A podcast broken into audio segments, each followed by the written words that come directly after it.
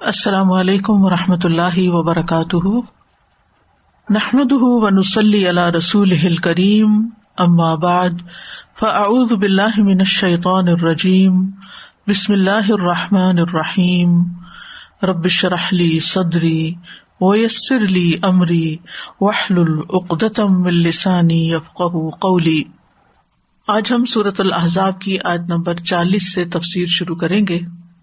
ما كان محمد أبا أحد من رجالكم، ولكن رسول الله، ولكن رسول الله وخاتم النبيين.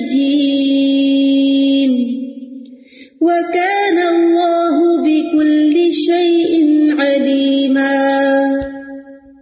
محمد تمہارے مردوں میں سے کسی کے بھی باپ نہیں ہے لیکن وہ اللہ کے رسول اور خاتم النبیین ہے اور اللہ ہر چیز کو خوب جاننے والا ہے۔ اس ایک فکرے کے اندر ان تمام اعتراضات کو ختم کر دیا گیا جو مخالفین نبی صلی اللہ علیہ وسلم پر کر رہے تھے کہ انہوں نے حضرت زید کی متعلقہ سے نکاح کیوں کیا۔ نبی صلی اللہ علیہ وسلم نے اگرچہ حضرت زید رضی اللہ عنہ کو اپنا متبنا بنایا تھا، منہ بولا بیٹا کہا تھا، لیکن وہ آپ کے حقیقی بیٹے نہیں تھے اور آپ ان کے حقیقی باپ نہیں تھے۔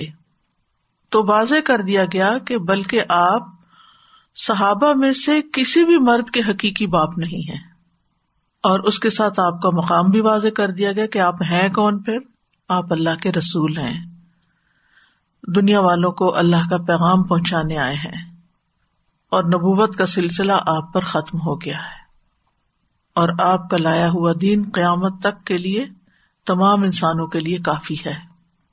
تو ماں کا نہ محمد ان ابا احدمر رجالکم۔ یہاں نبی صلی اللہ علیہ وسلم کا ذاتی نام لیا گیا محمد۔ رسول اللہ نہیں کہا گیا۔ تو ماں کا نہ محمد ان نہیں ہے محمد صلی اللہ علیہ وسلم، ابا احدن مر رجالکم، تم مردوں میں سے کسی ایک کے بھی حقیقی باپ، کہ جس رشتے کی وجہ سے پھر نکاح، وراثت اور دیگر معاملات طے پاتے ہیں۔ یعنی محرم رشتے اور غیر محرم رشتے اس کی بنا پر وجود میں آتے ہیں۔ تو آپ کسی کے بھی والد نہیں۔ حسن حسین رضی اللہ عنہما نصب میں تو بچے ہیں، لیکن وہ مجازن بچے ہیں، حقیقی بچے نہیں ہیں یعنی آپ کے اپنے بیٹے نہیں ہیں، بلکہ بیٹی کے بیٹے ہیں۔ آپ کے حقیقی بیٹے طاہر، طیب، قاسم اور ابراہیم تھے علیہ السلام۔ اور جیسا کہ آپ جانتے ہیں کہ آپ کا کوئی بھی بیٹا بلوغت سے بڑی عمر تک نہیں پہنچا۔ حضرت خدیجہ کے وطن سے تین بیٹے پیدا ہوئے تھے۔ قاسم طاہر طیب اور ایک بیٹا ماریا کپتیا سے پیدا ہوا تھا، جن کا نام ابراہیم تھا۔ یہ سب بچے بچپن میں ہی فوت ہو گئے تھے، جب وہ بچے ہی تھے بلوغت تک نہیں پہنچے تھے۔ تو اس طرح کوئی بھی آپ کی سلبی اولاد نہیں ہے۔ تو اس لیے اگر آپ نے حضرت زینب سے نکاح کیا، جو حضرت زید کی بیوی تھی، جن کو حضرت زید نے طلاق دے دی تھی، تو وہ آپ کے منہ بولے بیٹے تھے۔ اس لیے نبی صلی اللہ علیہ وسلم پر کوئی الزام نہیں آتا کہ آپ نے ان کی طلاق یافتہ بیوی سے کیوں شادی کی، کیوں نکاح کیا۔ ولاکن رسول اللہ و خاتم النبیین، لیکن آپ اللہ کے رسول اور خاتم النبیین ہیں۔ خاتم کا لفظ خاتمہ سے ہے، مہر لگانا، ختم اللہ علا قلوب کیا ترجمہ کرتے آپ اس کا؟ اللہ نے ان کے دلوں پر مہر لگا دی۔ خاتم کا لفظ اسٹمپ کے لیے نہیں ہے سیل کے لیے۔ یعنی اللہ نے ان کے دل سیل کر دیے ہیں۔ اور جب کسی چیز کو سیل کر دیا جاتا ہے تو اس کا کیا مطلب ہوتا ہے؟ اب اس کے بعد نہ اس میں کچھ ڈالا جا سکتا، نہ اس سے کچھ نکالا جا سکتا ہے۔ تو نبی صلی اللہ علیہ وسلم جو ہے وہ اب قیامت تک کے لیے اللہ کے رسول ہیں۔ اور اللہ کا پیغام لوگوں کو پہنچانے کے لیے آئے ہیں۔ نبوت کا سلسلہ آپ پر ختم ہو گیا ہے۔ آپ کے بعد کوئی اور نبی نہیں آئے گا۔ اور قیامت تک نہ کوئی نبی، نہ کوئی رسول اب پیدا ہوگا، بلکہ آپ ہی کی رسالت ساری دنیا کے لیے ہے۔ یعنی انا ارسلنا کا لنا سی کا فتن بشیر و نویرا ہم نے آپ کو تمام انسانوں کے لیے بھیجا ہے۔ وکان اللہ بک الش ان علیما اور اللہ تعالی ہر چیز کو خوب جانتا ہے۔ یعنی اللہ کو معلوم ہے کہ اس وقت محمد صلی اللہ علیہ وسلم کے ہاتھوں اس جاہلیت کی رسم کو ختم کرانا کیوں ضروری تھا؟ اور اگر یہ آپ کے ذریعے ختم نہ کرائی جاتی تو اس میں کیا قباحت تھی؟ تو وہ جانتا ہے کہ اب اس کی طرف سے کوئی نبی آنے والا نہیں ہے۔ لہذا اللہ تعالی نے اس آخری نبی کے ذریعے اس رسم کو ہمیشہ کے لیے ختم کر دیا۔ اور نبی صلی اللہ علیہ وسلم کے بعد کوئی اور نبی کیوں نہیں آئے گا؟ اس کی حکمت بھی اللہ خوب جانتا ہے کہ آپ ہی کو آخری نبی کیوں بنایا گیا۔ اگر نبوت کا سلسلہ جاری رہنا ہوتا تو اللہ سبحان تعالیٰ آپ کی اولاد میں سے کسی کو نبی بنا دیتا ہے جیسے کہ ہم پچھلے پیغمبروں میں دیکھتے ہیں۔ کس کی اولاد نبوت کے درجے کو پہنچی؟ حضرت ابراہیم علیہ السلام کی، پھر حضرت یعقوب علیہ السلام کی، حضرت اسحاق علیہ السلام کی۔ یعنی بہت سی مثالیں ایسی ملتی حضرت داؤد علیہ السلام حضرت سلیمان وارث ہوئے تھے۔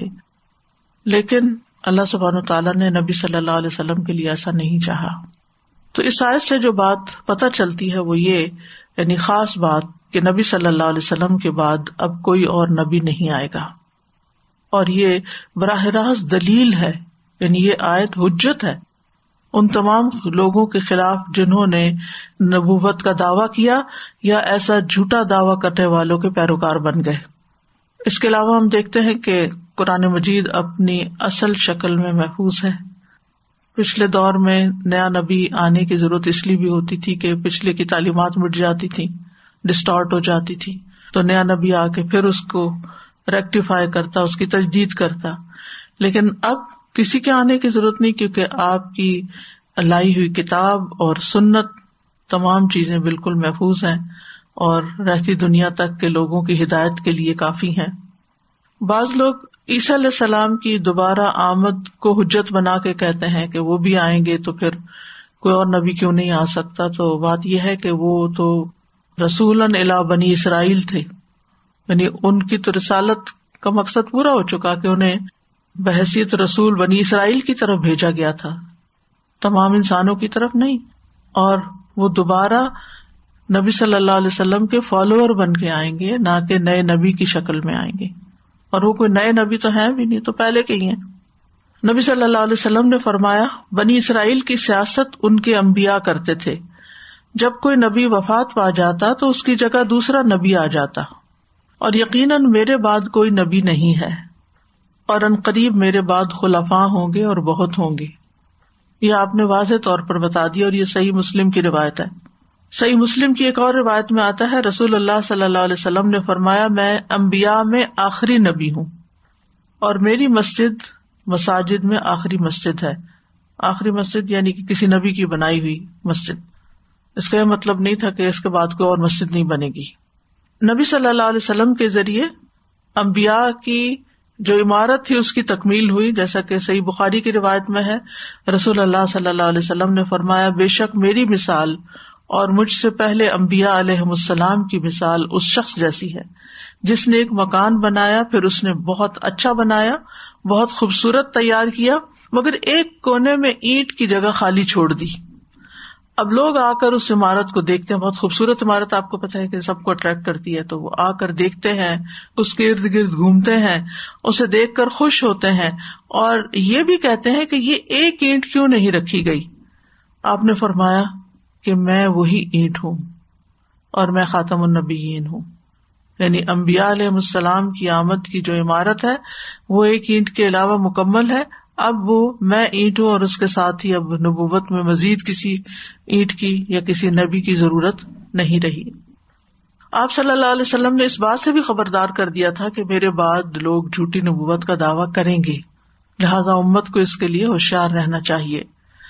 رسول اللہ صلی اللہ علیہ وسلم نے فرمایا، میری امت میں تیس کذاب ہوں گے یعنی سخت جھوٹے لوگ، جن میں سے ہر ایک یہ دعوی کرے گا کہ وہ نبی ہے۔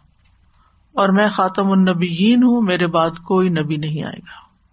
تو معاملہ صاف ہو گیا۔ خلفا ہوں گے۔ یعنی بہت خلیفہ آئیں گے۔ جیسے خلفۂ راشدین تھے حضرت ابو بکر حضرت عمر حضرت عثمان حضرت علی رضی اللہ عنہ۔ اس کے بعد ہم دیکھتے ہیں کہ حضرت حسن کو یعنی بنایا گیا پھر اس کے بعد اور خلیفہ پھر بنو میاں کی خلافت ہے پھر بنو عباس کی خلافت ہے پھر خلافت تو ختم ہوئی ہے اب یہ عثمانی خلافت ہے۔ آٹومن امپائر جب ختم ہوئی تو بے شمار خلیفہ آئے